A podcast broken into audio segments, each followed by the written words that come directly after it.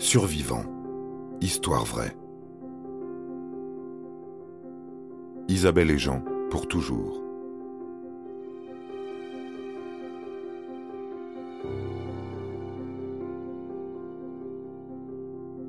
Le 1er octobre 1769, Isabelle Godin des Sodenice quitte son hacienda péruvienne et s'enfonce dans la jungle.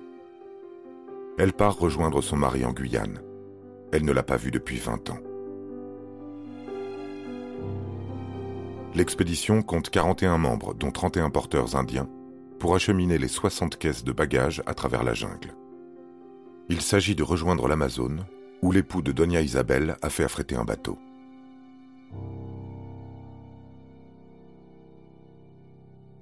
Un voyage de 3000 km dans la jungle, avec les moyens du XVIIIe siècle. Il sera funeste. Il s'agit d'abord de traverser la cordillère des Andes. Le voyage est très périlleux et très lent. Donia Isabelle chemine vers la mission de Canelos, où elle doit trouver des pirogues et des vivres. Mais la région vient d'être décimée par une épidémie de variole, une des maladies apportées par les Européens en Amérique du Sud. En l'apprenant, les porteurs prennent peur et s'enfuient. Ils abandonnent Donia Isabelle et les autres à leur sort. La jeune femme décide cependant de poursuivre son périple et obtient l'aide de deux Indiens survivants d'un village.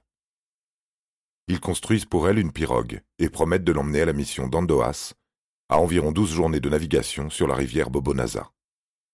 Au bout de deux jours, les deux Indiens abandonnent la troupe, qui se retrouve donc sans guide. Donia Isabelle en trouve un autre, qui accepte de diriger le bateau, mais l'infortuné se noie le lendemain. Personne n'est dès lors capable de manœuvrer le bateau. Il faut s'arrêter. Trois membres de l'expédition décident de partir chercher des secours, promettant aux autres d'être de retour sous quinze jours. Toujours rien, au bout de 25. On décide de construire un radeau. Le laborieux rafio coule à la première occasion, emportant tous les bagages. Les rescapés décident de poursuivre leur voyage en marchant au bord du fleuve. Trouvant ces sinuosités trop longues, ils s'enfoncent dans la jungle pour aller plus vite. Leur errance dure plusieurs semaines. Ils sont épuisés et n'ont plus rien à manger. Assaillis par une nature hostile, harcelés par les animaux, les membres de l'expédition meurent les uns après les autres. La frêle Isabelle passe deux jours à côté des cadavres de ses frères, puis elle se lève et se met à errer. Elle trouve de l'eau et quelques fruits sauvages. Un jour, enfin, elle arrive à la rivière Bobonaza. Elle est maigre, échevelée, quasi nue. Deux Indiens lui portent assistance. Leur femme lui confectionne des vêtements il l'amène à La Laguna, où elle est soignée par un médecin.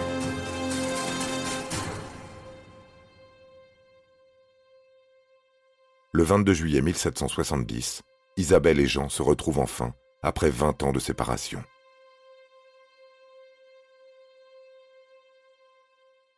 Elle racontera son épopée funeste à son mari, qu'il écrira pour elle, portant ainsi témoignage de l'amour qu'elle lui voue, mais aussi de la force exceptionnelle d'une femme rien ne destinait à survivre dans la jungle. Parce que quand même, 3000 kilomètres seuls dans la jungle, même aujourd'hui, il faut une volonté de fer pour y survivre.